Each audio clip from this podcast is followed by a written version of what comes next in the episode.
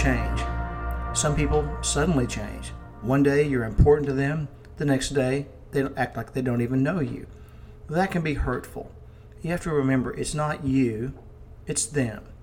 And just pray for them.